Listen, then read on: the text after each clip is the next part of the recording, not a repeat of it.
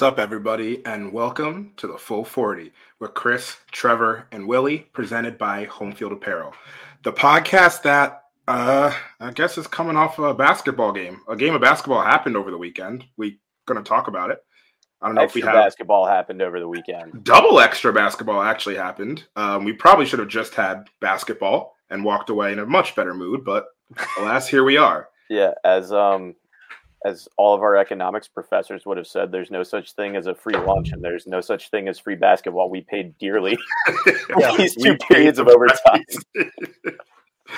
we deeply paid the price. I mean, I guess like we can start talking about Butler if we really want to, but I feel like there's just a bunch of feelings we got to get out. Butler was just bad. Like, I mean, we start we start we played 35 minutes of winning basketball. Eh, 30 like 30. And then we decided, what if we didn't? and we the result was a double overtime loss to a Butler team that we should have put away four times throughout the game. And here we are. Losers of four out of five? Four in a row. Four in Five a out row. of six. Four Five in a out of row. Five in a six. row, It's, it's- uh, with a number with a top ten team coming tomorrow. Yeah. so things are looking up on the main line.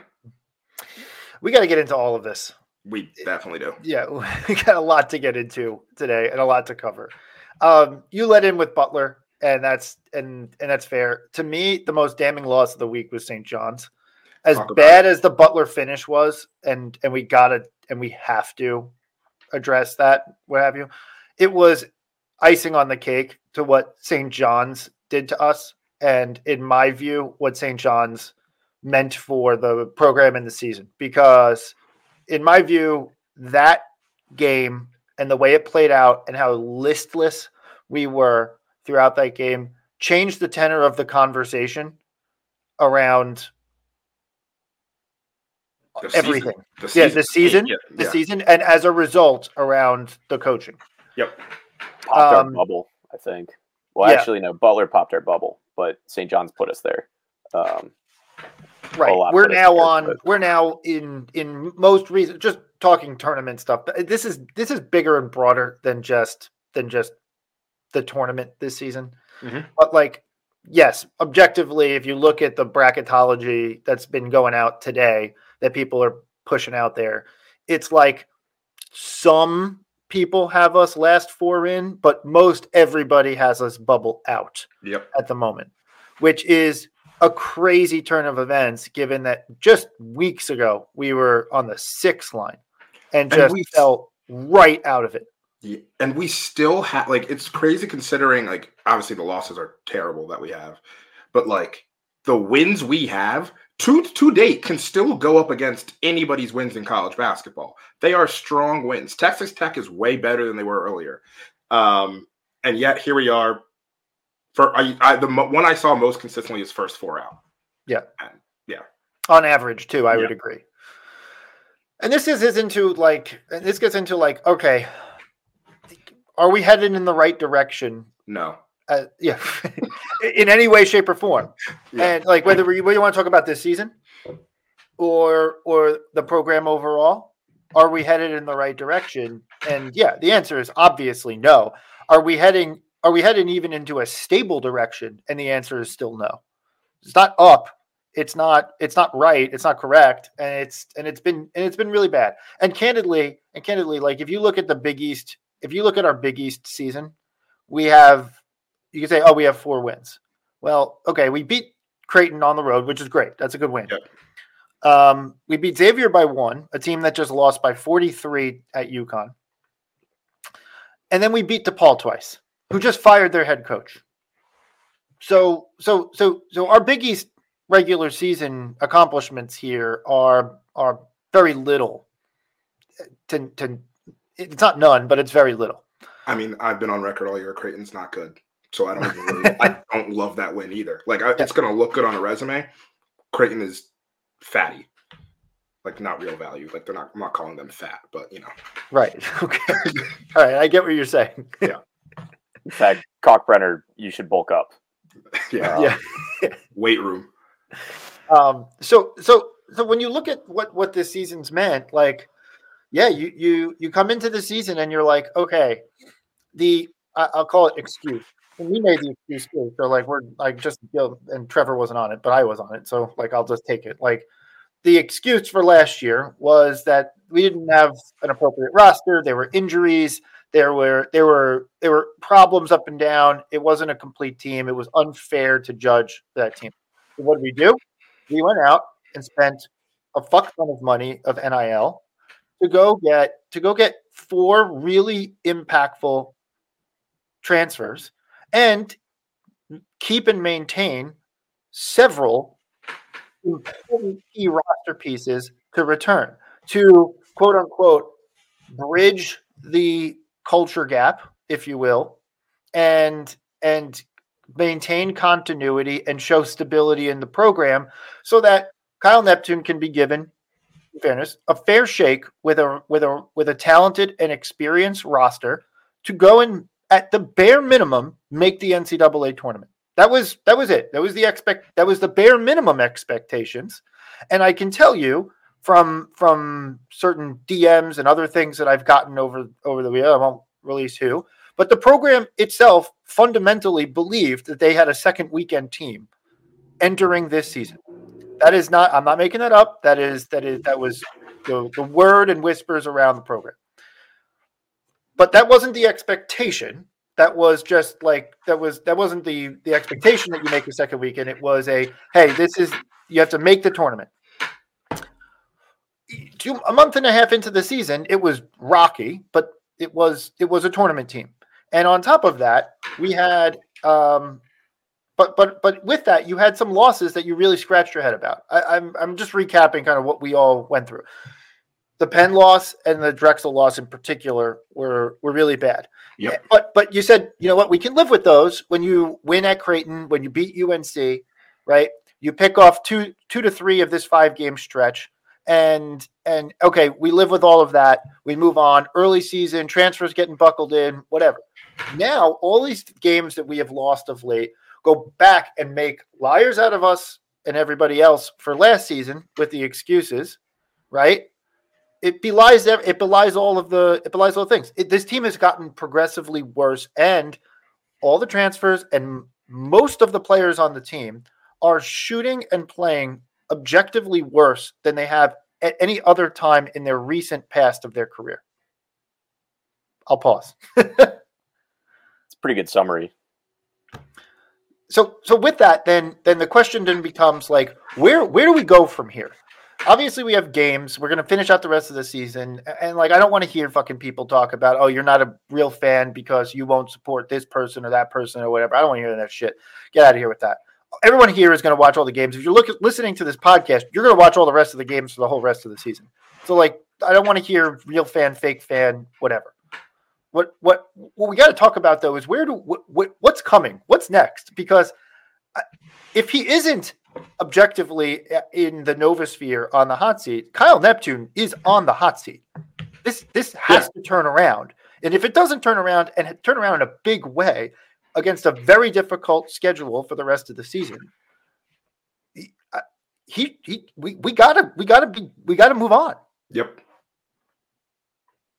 He, yeah, I mean, we are just we're at a crossroads, for lack of a better term. Uh, this is just the time period where it it has to turn around, or there's going to be some really uncomfortable conversations that are. I mean, they're already being had. I'm sure they're already being had, but there's going to be more public conversations that need to be had there. Um, I I don't want to go out and call for his head right now. I it's midseason. We're not going to do the DePaul thing, but this You don't want to follow DePaul's example? Honestly, like there's a lot of DePaul stuff going around um, Big East Twitter right now. Also, uh, I'm okay. I take it back, DePaul. I didn't mean it. I, I'm not following their example, but um, yeah, it's just it. The seat is hot. Yeah, the seat is It's just on hot. fire. That's on fire. That's just what it is. Um, yeah, I have a lot of feelings. But can we get some things out of the way? yeah, for- just for a little bit. Like I, I don't want to hear the comparisons with Jay Wright's second year. Can we can we stop? Like like I, I- we gotta we gotta address this right Hang on. now. Hang on. Yeah, but but Chris, well, I see, like if Jay Wright's second year, he'd actually in 500. So it's you know it's a complete apples to apples situation that is identical to exactly what's going on now. So you have to be patient, or else. thanks, Brian. Thanks, Brian. Really appreciate that. Brian in orange.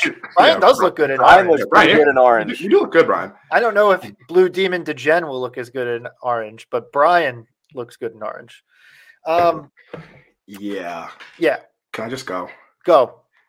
All right. So yesterday, I don't know if anyone saw it, but I kind of I was fired up yesterday. Um, Wildcat Access, um, and like nothing against Wildcat Access. I've heard this across a lot of uh, different accounts. Um, basically, laid out the scenario of the what if the person was fired before they found their footing, and laid out a couple of scenarios that I've heard multiple people call out. So it's not just Wildcat Access but it's what if MSU fired Izzo after 1997? What if Baylor fired, fired Scott Drew after 2007? What if UVA fired Bennett after 2011? What if UConn fired Hurley after 2020? And what if we fired Jay after 2004? Can I, can I interject really quickly there? The Hurley after 2020 thing is so lazy. So I'm I ooh I'm coming there. So buckle up because I'm about to go. All right, so we can start with MSU and Izzo in 1997. Izzo had been an assistant coach for about 12 years to that point. It's honestly probably the most like Kyle situation, except for the fact MSU had come off of like two early tournament departures. Like they were like I think like a six seed and an eight seed. They lost in the first and second round. It wasn't the same thing. It just, but like, heck, uh, Izzo was an assistant who was given a job without being a head coach. Sure. Then we have Baylor firing Scott, or what if not firing Scott Drew after 2007? This one is the wildest one to me because four years earlier, when Scott Drew came, Baylor quite literally had a murder of a basketball player happen to the team. A There were several people in Yeah. orange. Yes, literally a person was murdered, and Scott Drew and came and came and took the job. There's there was no expectations around the Baylor program. Even before this happened, it was 20 years of irrelevance. So there was not a single expectation of also a Scott Drew, Scott Drew, who the year earlier led Valpo to a like 20 win season. That was there was that was some success. We have UVA not firing Bennett after 2011. Tony Bennett had already been to the tournament twice at Washington State. He had coached Klay Thompson. He had coached NBA talent. He had done this before. And also, UVA was coming off Dave Leitao completely butchering the program for like six years. So, cons- once again, not the same. It all comes back to DePaul. it all comes back to ball. UConn not firing Hurley after 2020. Very like I, I don't even know how to describe this because Hurley, but Hurley's not the coach we should be talking about, and I'm going to get to this later. It's Ollie. So after Ollie essentially like tanked UConn's program for a little bit, and the AAC had its job had its level to do with that, them not being the Big East. Hurley came back in, and outside of year one, year two, immediately had the the ship righted. Like they weren't a tournament team, but they were in. Like you could tell that they were better year two of the AAC, and then they came to the Big East, and then they were rolling. Also, And now- they, they didn't have the roster expectations Hurley's They- first and second year. They did not have the roster it around. expectations, but he got the ship on the right in and the he's right a way. proven program builder. Yeah. And then we go to Jay Wright. Once again, this is not 2004. And I'm going to get to that eventually. Jay Wright, we didn't fire him after 2004. The expectations around the program were different. Let's call a spade a spade. I understand that this is the same program, but the expectations were different. We had just come off of multiple years of Lappas either taking us to the NIT or losing early in the first round, first or second round. This was not a team that had Big East regular season championship champion uh, expectations, Big East tournament expectations, second round of this uh, tournament expectations. That's not what it was. Jay also had shown more success at Hofstra than Neptune had. And all of these people, and I'm, I can not even say all of them, I don't actually know, but we know Jay was on the hot seat from the fans and he had more backing. He had more in his corner to say that he should have. He had more in his corner. He had the resume. He didn't have the expectations. He had all this stuff. Now, let's take a step back and I want to give some grace for Kyle here. Kyle came into a situation with a lot of shit expectations. Like that's just like Kyle over the top, over, over the, the, top, yes, over the top. 100%. He should not have done this. But this scenario that we're in isn't the Izzo conversation. It isn't Drew. It isn't Bennett. It isn't Hurley. It isn't Jay. It's Ollie.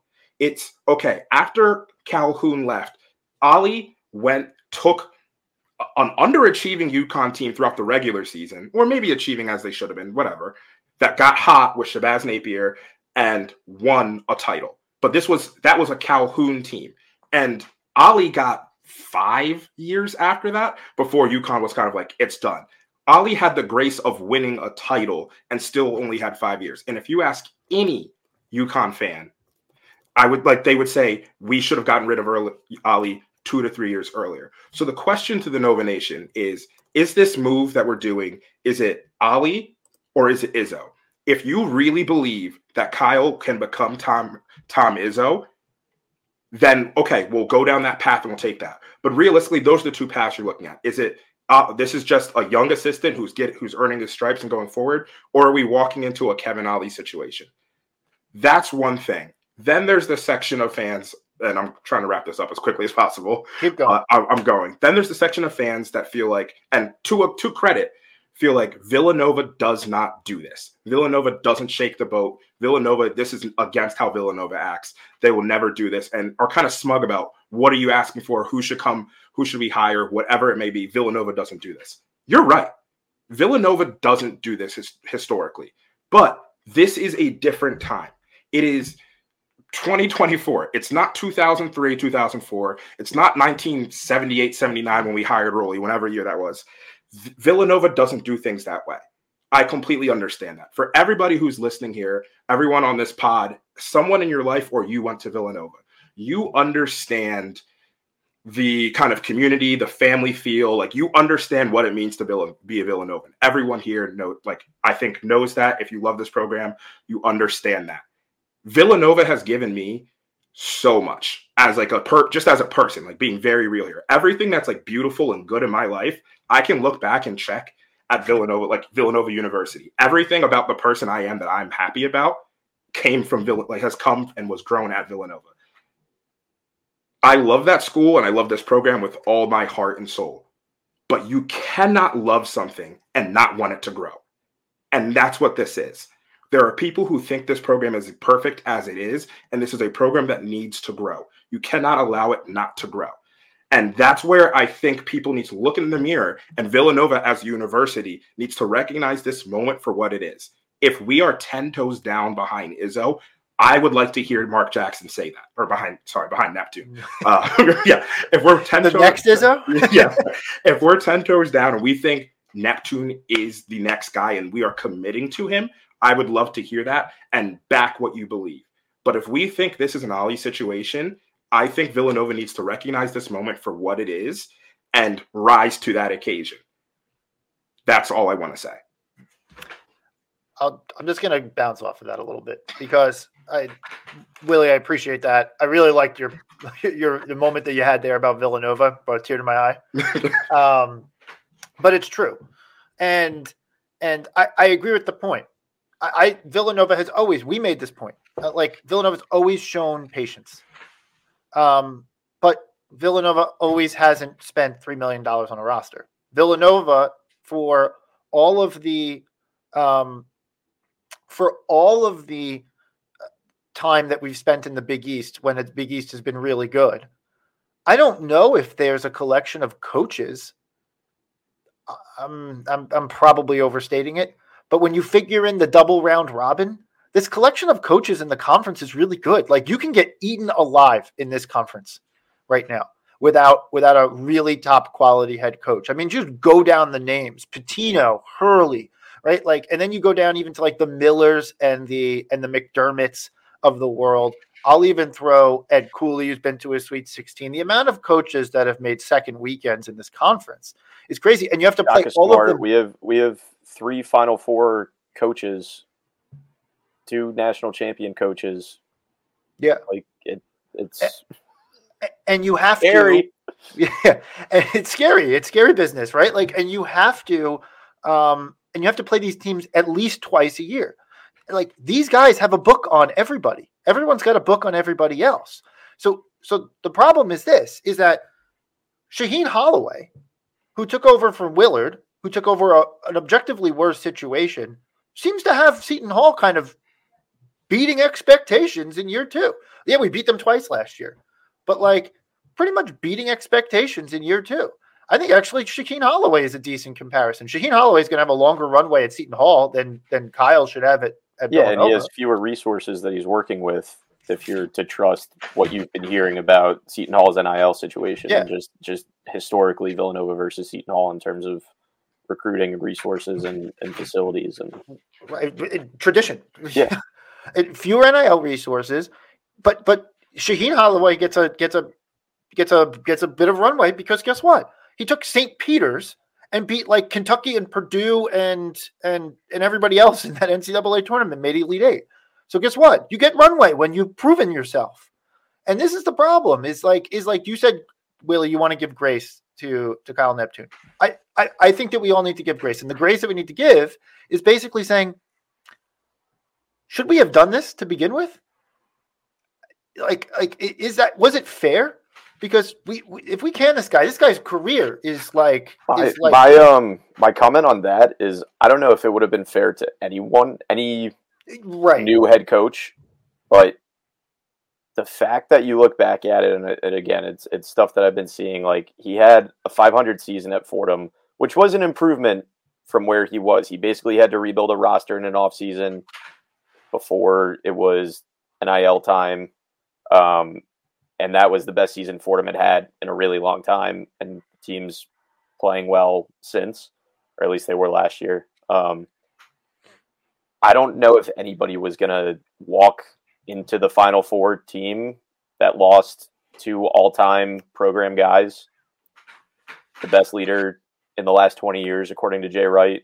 Um, just guys that dragged that team to success um, and be able to replicate any semblance of, you know, you can look at la- the injuries and, and the bad luck that we had. You know, you put any other coach in there, like it might not be all that different. Um, but I agree. with Like this is not good for a first-time head coach. it's it's just a really difficult situation in this conference in this league because what happened is look the the schedule that Jay had to play until the very end was I mean UConn wasn't a national championship and not even in the we played them but we, they weren't even in the conference right like like you didn't have Miller at at um at Xavier. You certainly didn't have Pitino at St. John's. You had Mullin who couldn't coach his way out of a paper bag. You had Ewing for for a good chunk of that time.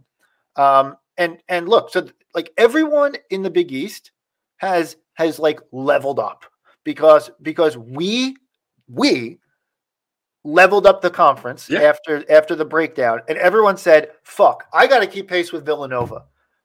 And then Villanova didn't decide to keep pace with Villanova. They did in some regards. I will say, like we Yeah. we ponied up the NIL money. We Right. gave the resources there. It was just But we that's botched it.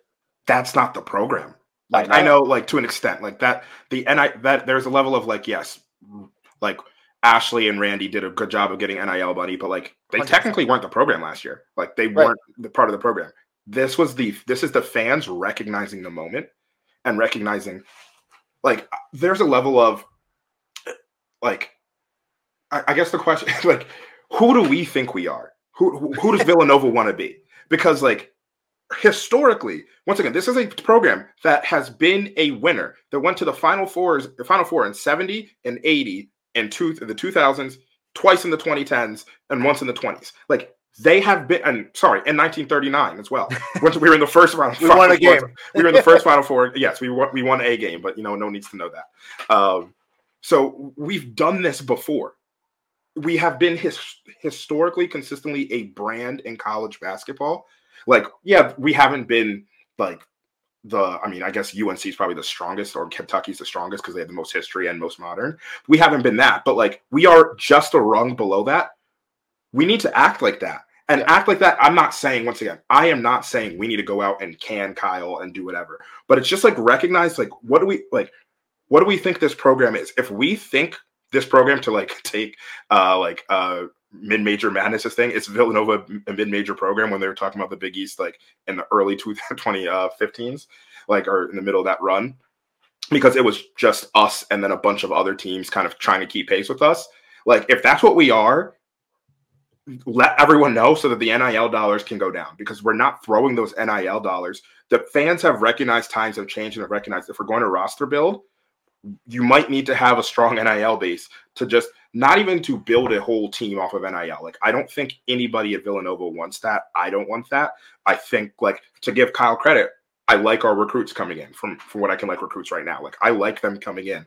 NIL should be used to fill in those like, gaps, but it's if we're recognizing that okay, we have NIL to fill in gaps for players, I think we should also recognize we have money, we have the ability, we have the name to fill in gaps in coaching if we really believe that there's a gap in coaching.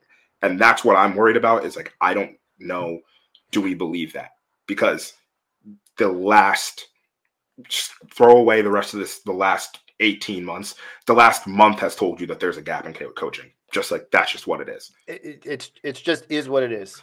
And and and look, nothing to say bad about the guy honestly. Like yeah. like honestly, he's been a he's been an awesome representative for the school um, for the entire period of his assistantship.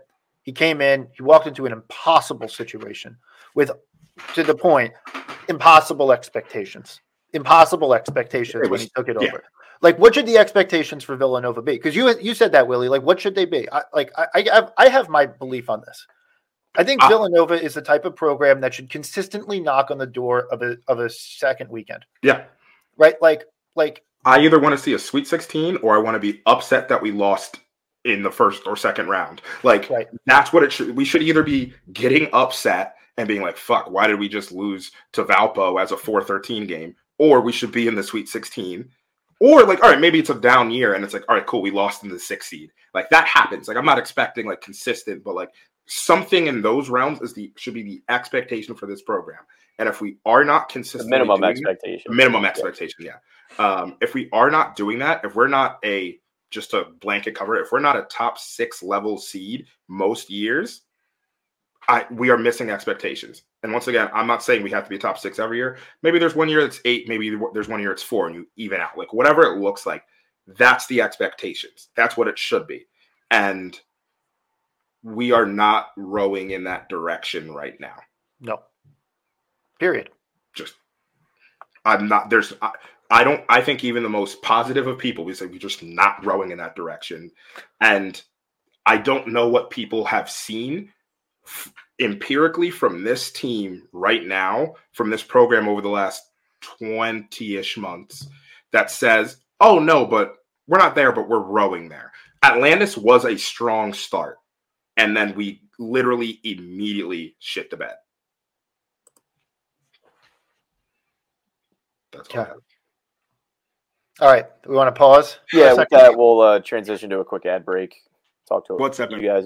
What's up, everybody? We are fast approaching March Madness, and I want to make sure that you, your friends, and your family are all ready for that. So, how do we do that? Well, we go to homefieldapparel.com and utilizing the promo code Nova Insider, you're going to be able to go buy hoodies, t shirts, shorts, all with the newest logos and the old retro logos that you love for all your favorite schools. It can be Villanova, or it could be St. John's, it could be Seton Hall, it could be Clemson, wherever you go to school, wherever your loved ones go to school. Go to homefieldapparel.com, utilize promo code Nova Insider for 15% off your first purchase. Trust me, you're not going to regret it. We're back. We are so, so back. Lost my train of thought there. Um, we um, do we want to keep going on this, or do we talk about how tomorrow might be ugly too? Uh, we can leave tomorrow for another podcast. I don't know. We'll probably space tomorrow. I know Yeah. people have been clamoring for for spaces. Um, we'll probably space. Um, me, Trevor, Brian will all be in attendance uh, at the Finn. We're going to pack the Finn tomorrow. We're going to listen to Ryan Hartnett, and we're going to scream at the top of our lungs, and and we're going to cheer on the team. But then we'll do spaces on the way back. Um, I'll cheer on the team. Where I we might scream at the top of our lungs again. Um, we're going to scream at the top of our lungs. it might sound different than, Yeah, than yeah. you might want it to sound, but we're going to scream.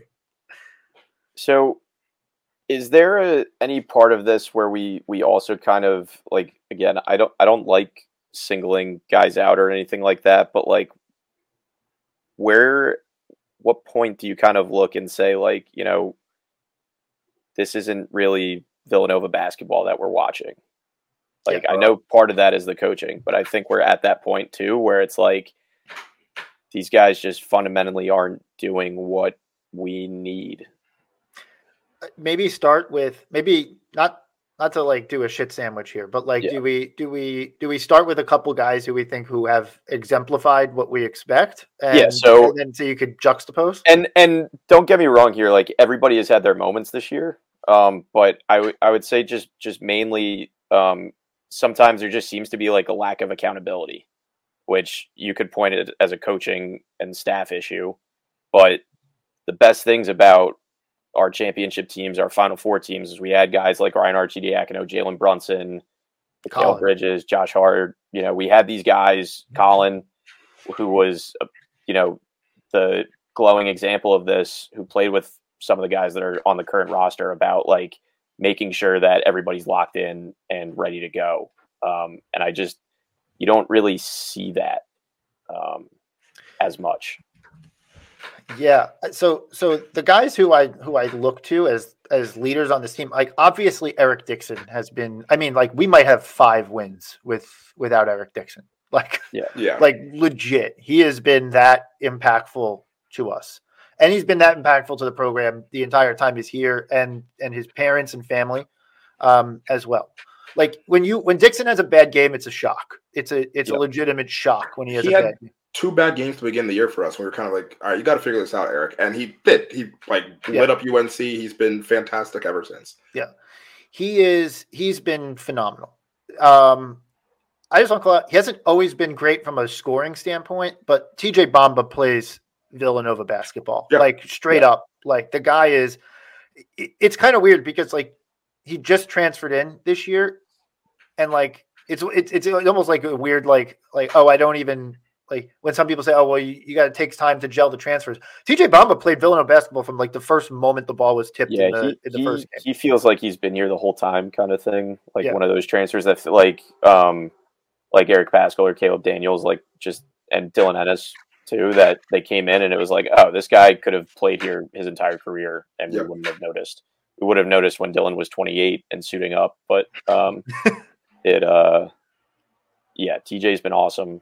You see moments in a lot of the guys, like you know, Mark had a three game stretch this year that he was improving every game and really looked like he was taking control of of his role and responsibilities. And then there's the St. John's game and and and a couple other instances where it's just like and, and part of that is is some of I think his use and his rotation um and the playing time, but um you do see a lot of moments from a lot of guys, but it's I would say Eric and TJ have been most consistent. Yeah, I think I also- Hart Hart Hart Yeah. earned his Hart earned his st- starting role in my Yeah. Yeah. when And he earned it a while ago. Let's be honest. Yeah.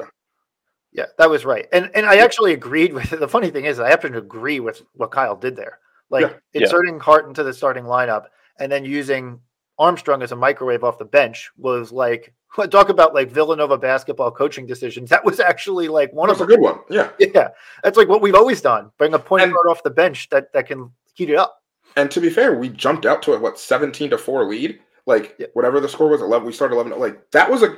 It worked. Yeah. We just didn't finish, which like I think gets to like some of the players and some of the stuff that we just like haven't seen. I don't know. Like I love him for everything he's done for the program.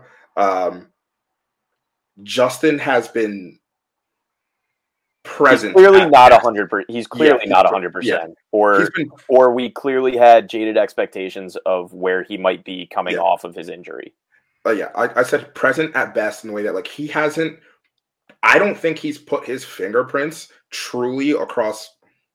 I'm not. I'm going back to my head. Any game this year, he's either been like fine, like I guess whatever. Um, UConn was like probably his best. He put his fingerprints on the back of UConn players, and that's why we lost the game. Sorry, I couldn't help myself. oh, Uh. You're right. There has not been like a vintage of Yeah. you know Justin Moore takeover time. He he shot the ball really well. Again, like you know you can't count the ball. Um, Even- Yeah, even- no, and I there don't. even was last year. There was a the Yeah. Xavier game where it was a Justin Moore game where it was Yeah.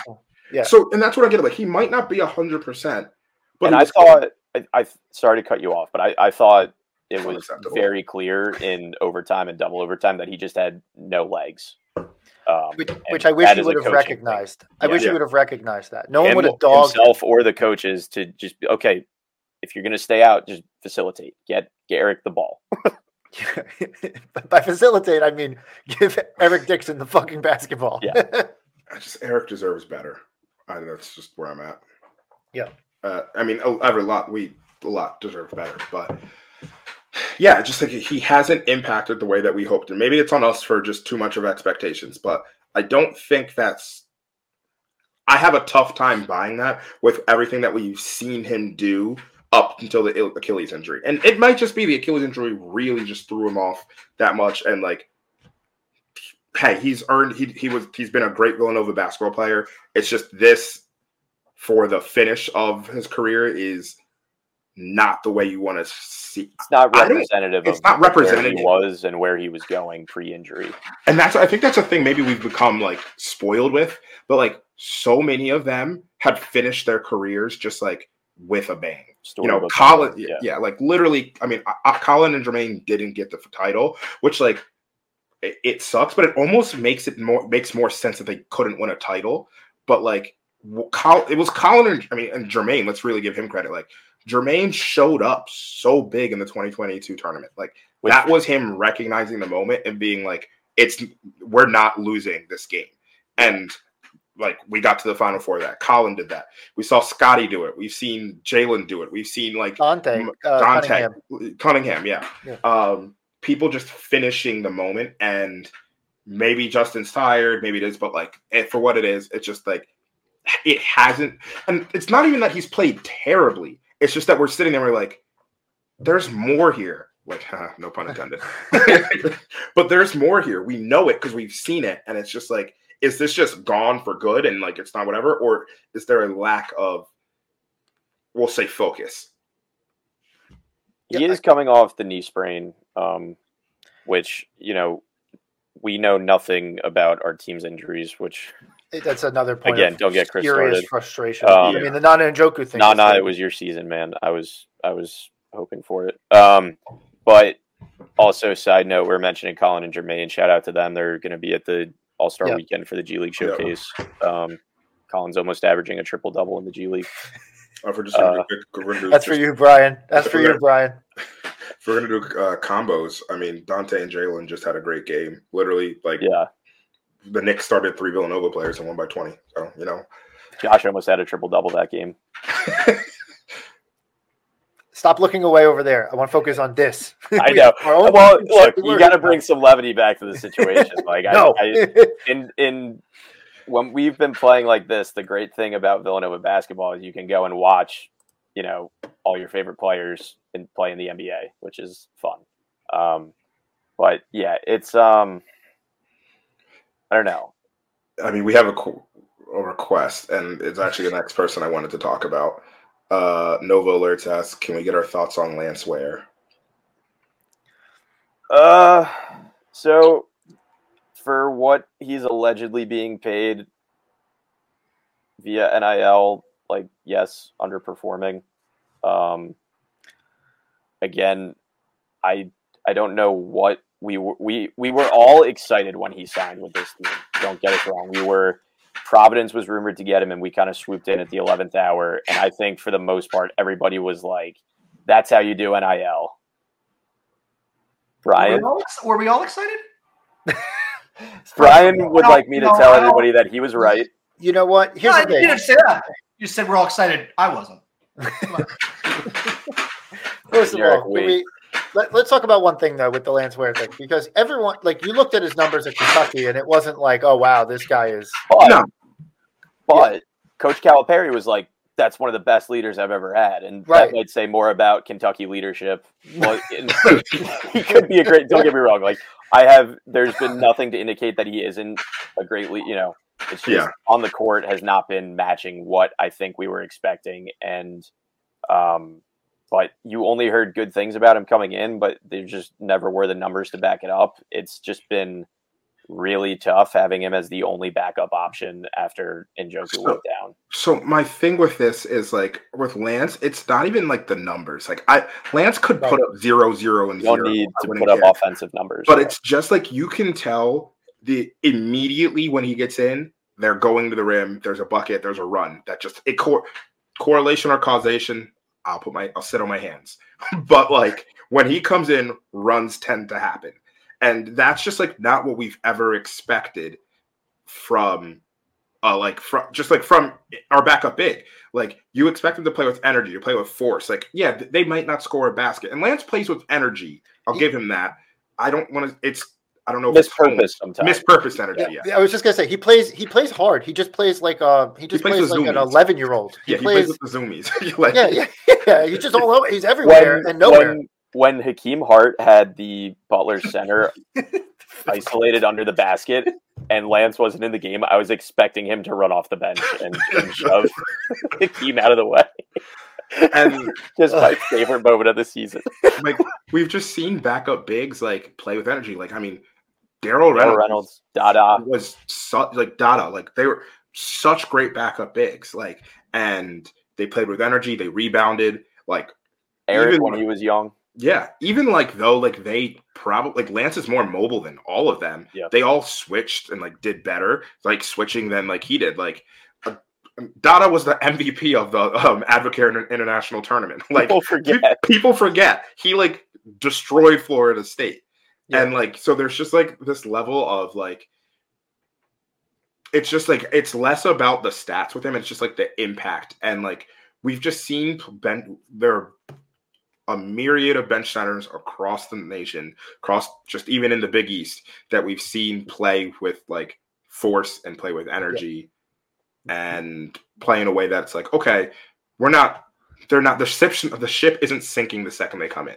Nova Alerts is, is on us to talk about Yeah, I know. The, the, uh, to echo the only thing we ever hear from the team, like we're we're focused on defense and rebounding. So if he did nothing else, you want him to defend and rebound, and he just is Yeah. not capable of. Do- Granted, the Big East has some of the best centers in the country. Yeah.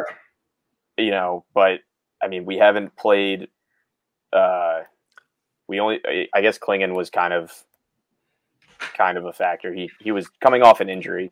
Yeah. Um, I didn't think he killed us though Lance Ware did. Um, but it's the Big East has a really tough rotation of centers. Like there's five or six of them that may have an argument for being all Big East, and Like, it's just yeah. it's tough to just leak points like that the second R sits down.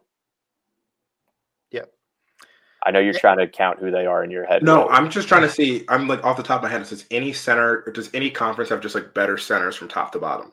I don't No. know. So. No, no, no, no, from no. top to bottom, like obviously, like Yeah. Dickinson's at Kansas State or Kansas, uh, Edey's at Purdue, but top to bottom, Kansas is like, having a bad year with him. At least like the top him. six centers in this like league are legitimately really like great centers. I got news for you. I mean, look, everyone watched that Providence Georgetown game the other day. I thought Supreme Cook and and Oduro were awesome. Oh, we are going to get out rebounded by 50 when we play Georgetown. Yeah. Oh yeah, no, hundred. I've already in my head decided that we're losing at least once to Georgetown this year. I've already like it's already like rattling around there. Like if if Georgetown plays, it, the emotion around the game is not going to be nearly what it was. But if Georgetown plays like they did versus Providence, they're going to beat us in DC with how we've been coming out in games.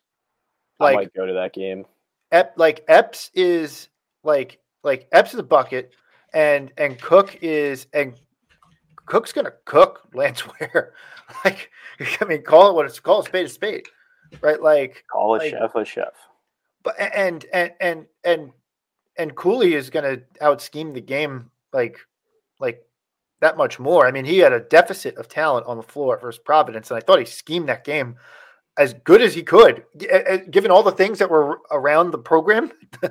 you know, in that whole situation, I thought he coached his ass off the other day.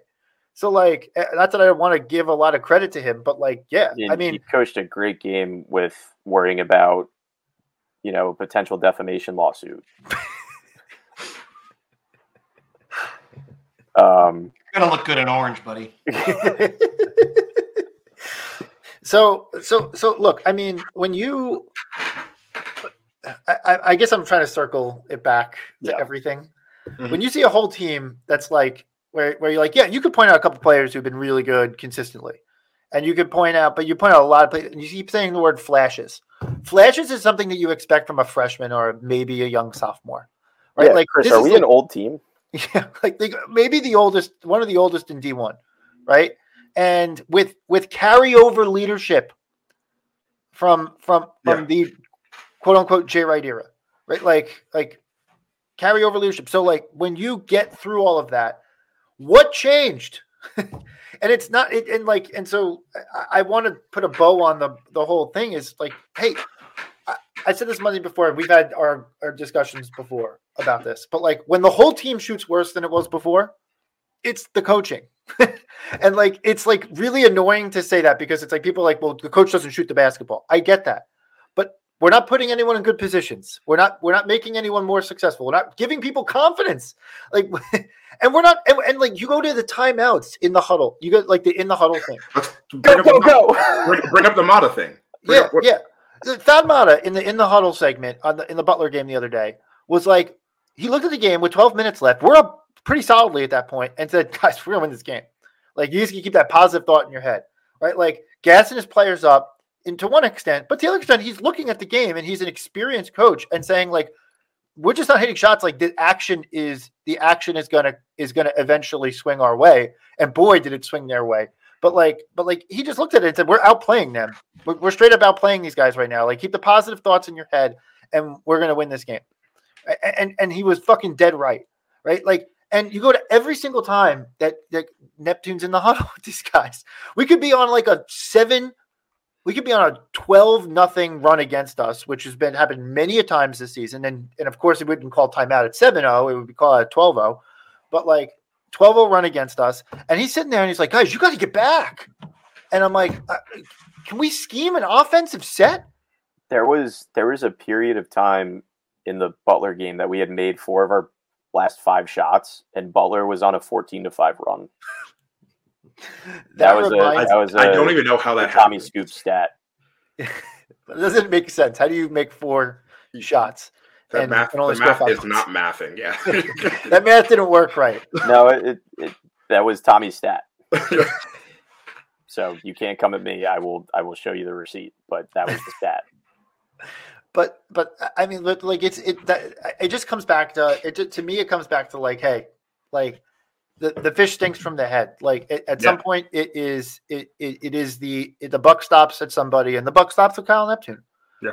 And and so like, look, we got a game. We got like, I, I mean, every game. A lot of games are must wins right now. We got Marquette and Providence. Have and um if we can rattle off four straight, we can afford to lose one. But like as like as of right now, like the next four, we have to win four in a row before we're like, all right, maybe we can lose a game.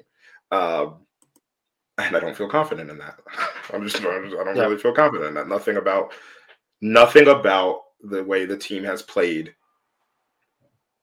since Creighton, since uh, Yeah, nothing about the way the DePaul. team since Like- Christmas. How about that? Thirty minutes since Christmas, of yeah. the UConn game. Yeah, and like once again, like which thirty minutes. Yeah, I was bullish in the UConn game. One mainly because I kind of thought we needed that win, and I thought we would step up to the moment, and we like sort of. I I'm not even. We stepped up to the moment. UConn's just that good. Like whatever. Um, but it was la- It's less of the Yukon game, and it just gets to like St. John's was bad. The, the St. John's St. is John's just games and the really- Marquette game. Yeah. Can I Awful. can I quickly explain the fourteen to five thing? It was because our previous five shots or our previous four shots that we had made were so far apart that that was like it works out. Like it just depends on when you start the clock. But our our four makes were so long ago that we had only scored five points in the time that Butler scored fourteen. Is is the explanation? Uh, Got it. I was going to tweet it, but it's more complicated. It's easier to just say it out loud. anyway, St. John's was depressing. Um, It was. I mean, that was one of the more embarrassing losses that we have had. Like, I, I don't even like Marquette. I think Mar- Marquette's just good. They schemed us. They back cut us to hell. They showed like they showed the softness. Uh, but we played like the, I just said this in the chat, and I kind of want to like Marquette. We played soft, like just defensively. We had like soft coverage, and they were cutting us up and all that stuff. During St. John's, we were soft. Like we just got bullied. We were it was a game at the uh, it was like you know it was fine it was close and then st john's came out in the second half and was like fuck this punched us in the face and we said "Eh, i don't think we'll i don't think you we'll want to hit swing me again? yeah yeah yeah and we just like took it and that was just that was a game where we called it out on um with on the on the spaces with the st john's guys of like this is a game once again that both teams need to win. And one team played like they needed to win and the other team kind of was like this is a walkthrough. And I- i would i just want to see us play like play like it fucking matters to you. Yeah. that's that's just what it is uh, like that, that game against St. John. I, I, said- I led off with this, but that game against St. John's changed the whole conversation for me. yep Right, like it changed the whole conversation for me because I that was jarring as as a Villanova. Even last year's team fucking competed their face off every game. Like were they worse? They were just straight up worse than some teams, but there was pride. There was no pride in that St. John's game. It was a disgrace. Like straight up, it was a disgrace. Yeah, it wasn't a bomb. it wasn't a bomb Joseph was right. but like but like it was it was it was truly it was it was terrible um and it was bad at the pavilion but it was but at msg under the brightest lights and the biggest stage just a total a total embarrassment of the program i think everything that we've done to build it i think I we, said not this- me i didn't yeah. do shit but you get my point I think I said this in the beginning of the year, and if not, I'm going to repeat it now. Like the way I've typically watched, like I watch basketball, like college basketball, is you get an idea of who the team is in a non-conference. That's like you get an understanding of what this team is, and what we saw was an inconsistent team, but a team that could be a one seed because UNC is well on its way to becoming a one seed or at least a two seed. Like we've seen, we saw that level. We saw a team that could do that that's where I've been all season of like we're probably like the biggest eight seed in the world. Like we're inconsistent, but we have a high like ceiling, low floor. We could do whatever. What I've always believed is this the early January stretch, like January through February of your conference team, you get an understanding of who your team is in the beginning of the year. This is where your team is like, what are we going to be? Like this is that chance where that your team puts into writing, puts into stone, like this is where the season is made. I don't think the season's made at the end of February. The season is made right here in the thick of things and the first tranche that we're here right then. Um, this is where the season is made, and we're squandering it. And like we will be able, maybe we'll be able to come back and we'll bounce back and we'll start playing like the team we saw in Atlantis, and we'll rip off seven out of ten, and we'll end up back like on the right side of the bubble and all that stuff. Maybe that show like shows itself, but I think this team is showing who they are and the guts that they have right now, and it's not much. And it's disappointing because this team should be so much better. There is no reason for the team to be playing to this level. There's just not. And we're missed like there's just no reason the team should be playing this level. To your point, Chris, if every single person on the team, maybe sans Eric Dixon, is playing worse than they did last year, you got to look like as you got to look somewhere else. You got to look to the head of the ship. Like and and you're you're you're just putting up listless performances poorly coached performances where like you know Marquette's going to go up tempo you know that you're at home like you know that they're at home you got to you got to turn that into a rock fight you know all that stuff's going to happen right like culture of the program stuff, right? Like like this team can't jump stop bounce pass out of a like to save its life. And so and so when you talk about oh well Kyle is this continuity hire and we want to keep the culture going whatever. What culture? It's it's not showing in the court. The reason you hired Kyle is gone. Like or Right. the culture is just and like the culture wasn't like I think there's a level of like was the culture I think I said this I said this on a podcast. Was the culture winning or was there something else in the culture? It Both. both and both are gone. Like we're not playing that way. We are jump stopping and like we pivot, but like not with the purpose. We're doing it because it's been drilled into us. And then we get there, and if the, the immediate read isn't open, no player knows what they're doing in that situation. So it's just like we are. I don't know. I, Chris, you said it great. Like if Kyle's a continuity hire, the Where's the continuity is kind of fucked up right now. like, hey, everything else aside, we thought we'd keep the continuity. Like, and once again, I'm not in the locker room. I am sure every single one of those guys fucking loves their teammates. I'm sure, like from that vibe, there's no issues at all. We haven't heard anything to that array. I think, and I think they're all fucking great players, great human beings, going to go do great things on a basketball court or wherever they want to go do in their life. But they're not doing great things on the basketball court in 2024 as No. a unit. No. So I, so this is so this week. I mean, like we didn't even pre- we didn't even prep Marquette. I mean, we played them already, and like Providence. I mean, you got Oduro, you got uh, you got you got an upstart program there that's kind of unfortunately floundering because losing Bryce Hopkins. But but candidly, I, I I'm not even like all that interested in the previews. Like to me, like if this team's gonna go down, at least fucking go down swinging. Like like, and that's like the biggest point that I want to make. Like, show me this is show me time now. Like, like not show me in the terms of show me in the terms of like, are you gonna make turn? Go down swinging.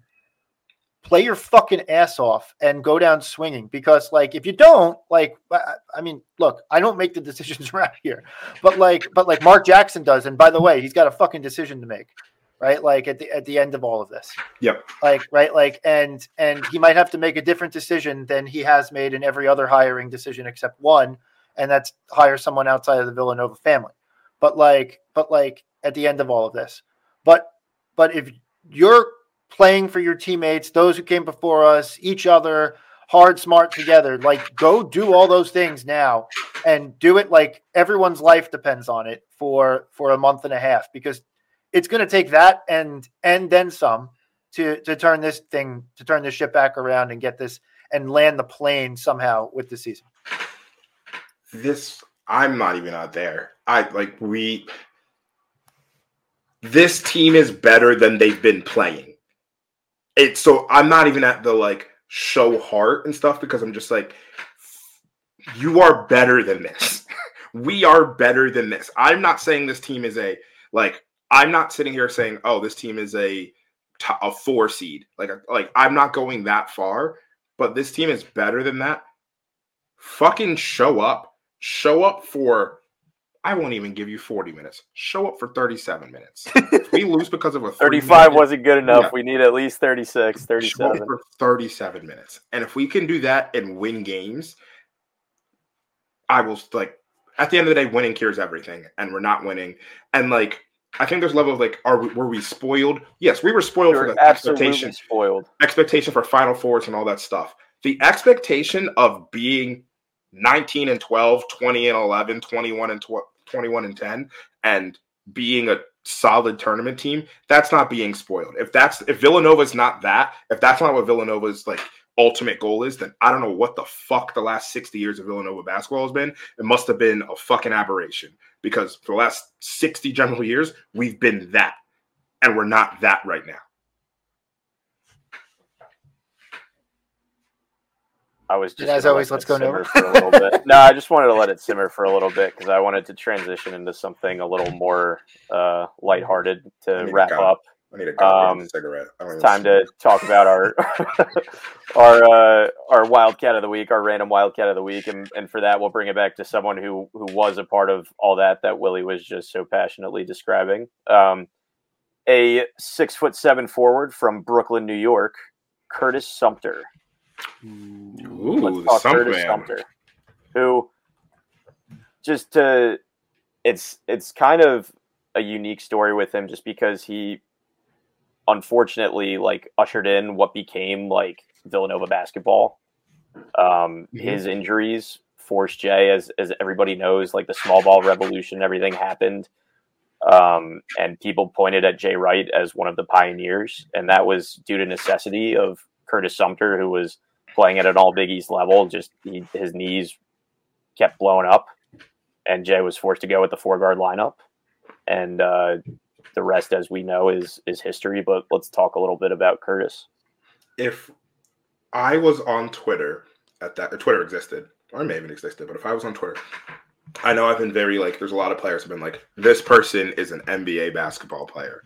Curtis Sumpter was an NBA player, and that goddamn knee injury took away an NBA career from that man. He absolutely, uh, I just like, I, I think, I honestly think Curtis Sumpter is like a perfect modern like wing and like he was honestly kind of ahead of his time as a player uh, super like uh, super effective. Uh, i don't even know like what the stats he was all big east um, like all big five. Everything you could be all he was like you know 16 and 8 15 and whatever. Uh, Fifteen and I'll- seven, all Big East, seven. all Big Five. just an absolute like could sh- inside out could shoot could like uh put the ball on the floor could post like could do everything that you wanted. Tough as nails.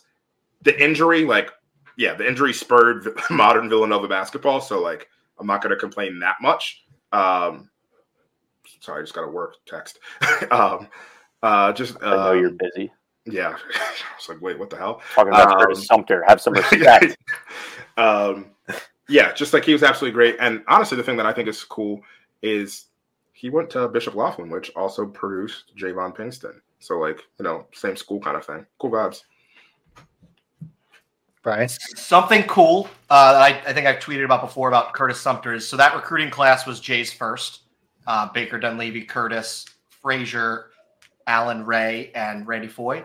And No each of those guys has gotten to serve as sort of the most important person in the program. Uh, Fraser was the only five star in that class, and he kind of was the one who who kept them all together or kind of got the other guys on board. First two years of playing, Sumpter was the clear best player in the class. Obviously, the injuries Willie just talked about sort of give him a back seat. I think A Ray probably stepped up after that and sort of became the best player in that class. Senior year, Randy Foye was a rocket ship, first team All American. He became the best player in the class. And the nod to Baker Dunleavy is apparently he's the one who convinced Jay to switch to trying his zone defense in 2016. And I think a lot of that has to do with why we were kind of able to get over some of those tournament humps. So it's kind of cool. Each of those guys has had a spotlight, um, and they've all clearly stayed friends, and they've all stayed around in some some respect. So Curtis to me is a like kind of a seminal, not a Mount Rushmore program guy, but a a No, because un- unfortunately, like the one of the defining moments came after he was unable to play. Like Right. it was that's he was the the trigger for that avalanche. Can I just bring up a, a, a point about Sumpter that that I think is often underrated? But alongside, everyone thinks about 06, 07. That was a really important year for the program because Jay needed to pro. To Jay was on the hot seat.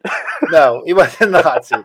But after 04, 05, and, 0, and 05, 06, right? Like the program needed to prove that it could hang, right? Like, okay, so you had that great recruiting class that panned out and and made a Sweet 16 and Elite Eight run and and were just everything for the program. Now they leave, and you're handing the keys to the of the point guard spot to a freshman.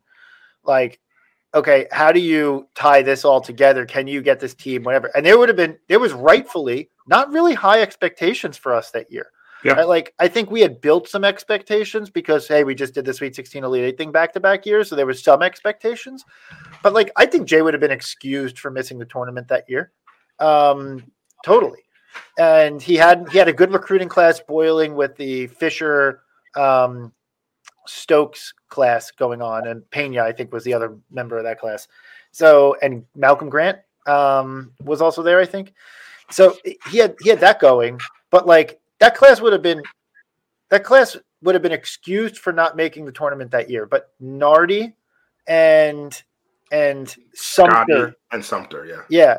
yeah, held that held everything together and bridged that culture gap until the next set of guys were mature enough to lead, like the Cunninghams and Andersons of the world were mature enough to lead.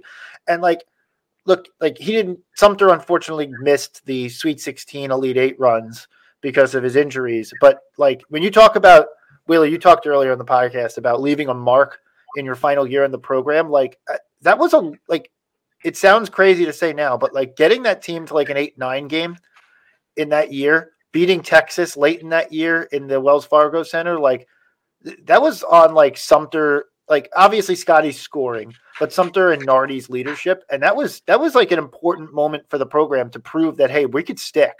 Yeah, that was. I mean, not even just to take that to like for anyone who was wasn't aware of that, like that like that this team i didn't really think about this 2006 2017 very similar ish to the um, 2018 2019 Booth and Paschall team where it was like they like they it was that was a Booth and Paschall like rollout. Like Scottie's your Collin of like he was younger then and it was kind of like all right this is a guy we can tell is about to be the guy but like he's not ready yet. You go to your two veterans of Nardi and Sumpter and or Eric and like um, Phil and like they had that moment that they finished strong. Like and once again we, this is a team that lost in the 8-9 game but they finished strong. They held the they held the culture together. There was continuity, and they finished in a way like once again. I wish Sumpter fin- could have finished like I wish he could have finished with.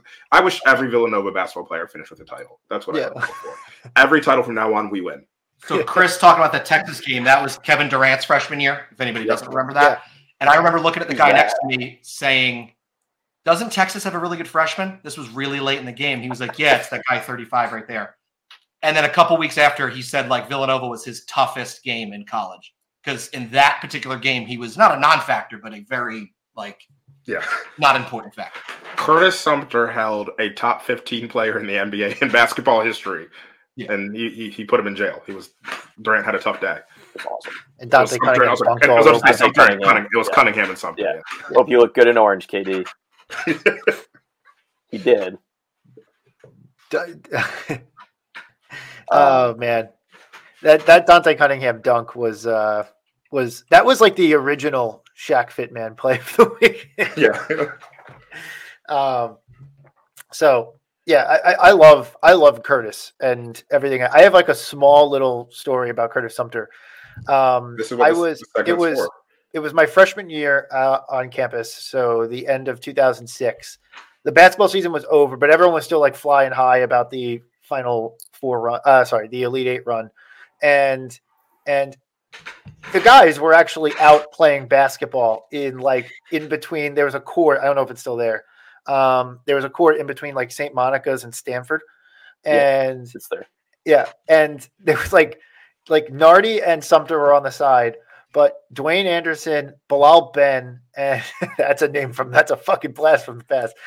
Dwayne Anderson, Bilal Benn, and Dante were all playing basketball and they were going like three on eight versus like, you know, a bunch of like five, six white kids, like, and destroying everybody, of course. Um, I walked over because I come, I'd come back from class or something like that, and like buddies had texted me saying like, "Oh, you got to come here. This is like unbelievable." And I walk over, and I was, and I walk up, and there's Curtis Sumpter standing right there, and he like reaches out his hand and shakes my hand and goes, hi, I'm uh, Curtis Sumpter. And I would be like, yeah, no fucking shit, bro. Like, yeah, yeah, yeah. like, what do you want me to say? I'm Chris Bellotti? Like, what is the, what's the fucking response to that? Like, because I'm like a, like a 19 year old kid, just like, yeah, I know who you are, man. but he was like super nice. Um, sorry, I have to do one other funny story about that. This at is what point, the segment's for. Go for at, it. At one point in time in that in that game, I forget who tossed it to who. It might have been like Bilal Benn to Dwayne Anderson. Uh, Shane Clark might have been involved in this too. I forget. It might have been one of those guys. Tossed an alley oop and just dunked it all, like posterized my buddy. And Dante Cunningham walked over, put his finger on my buddy's forehead, and goes, "He just, yo, he just put his beef in your face." it was fucking unbelievable.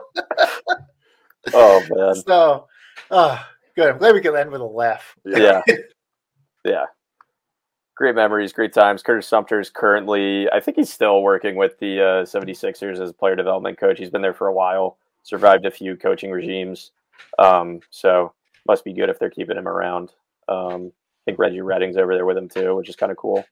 Um, yeah. Yeah. All right.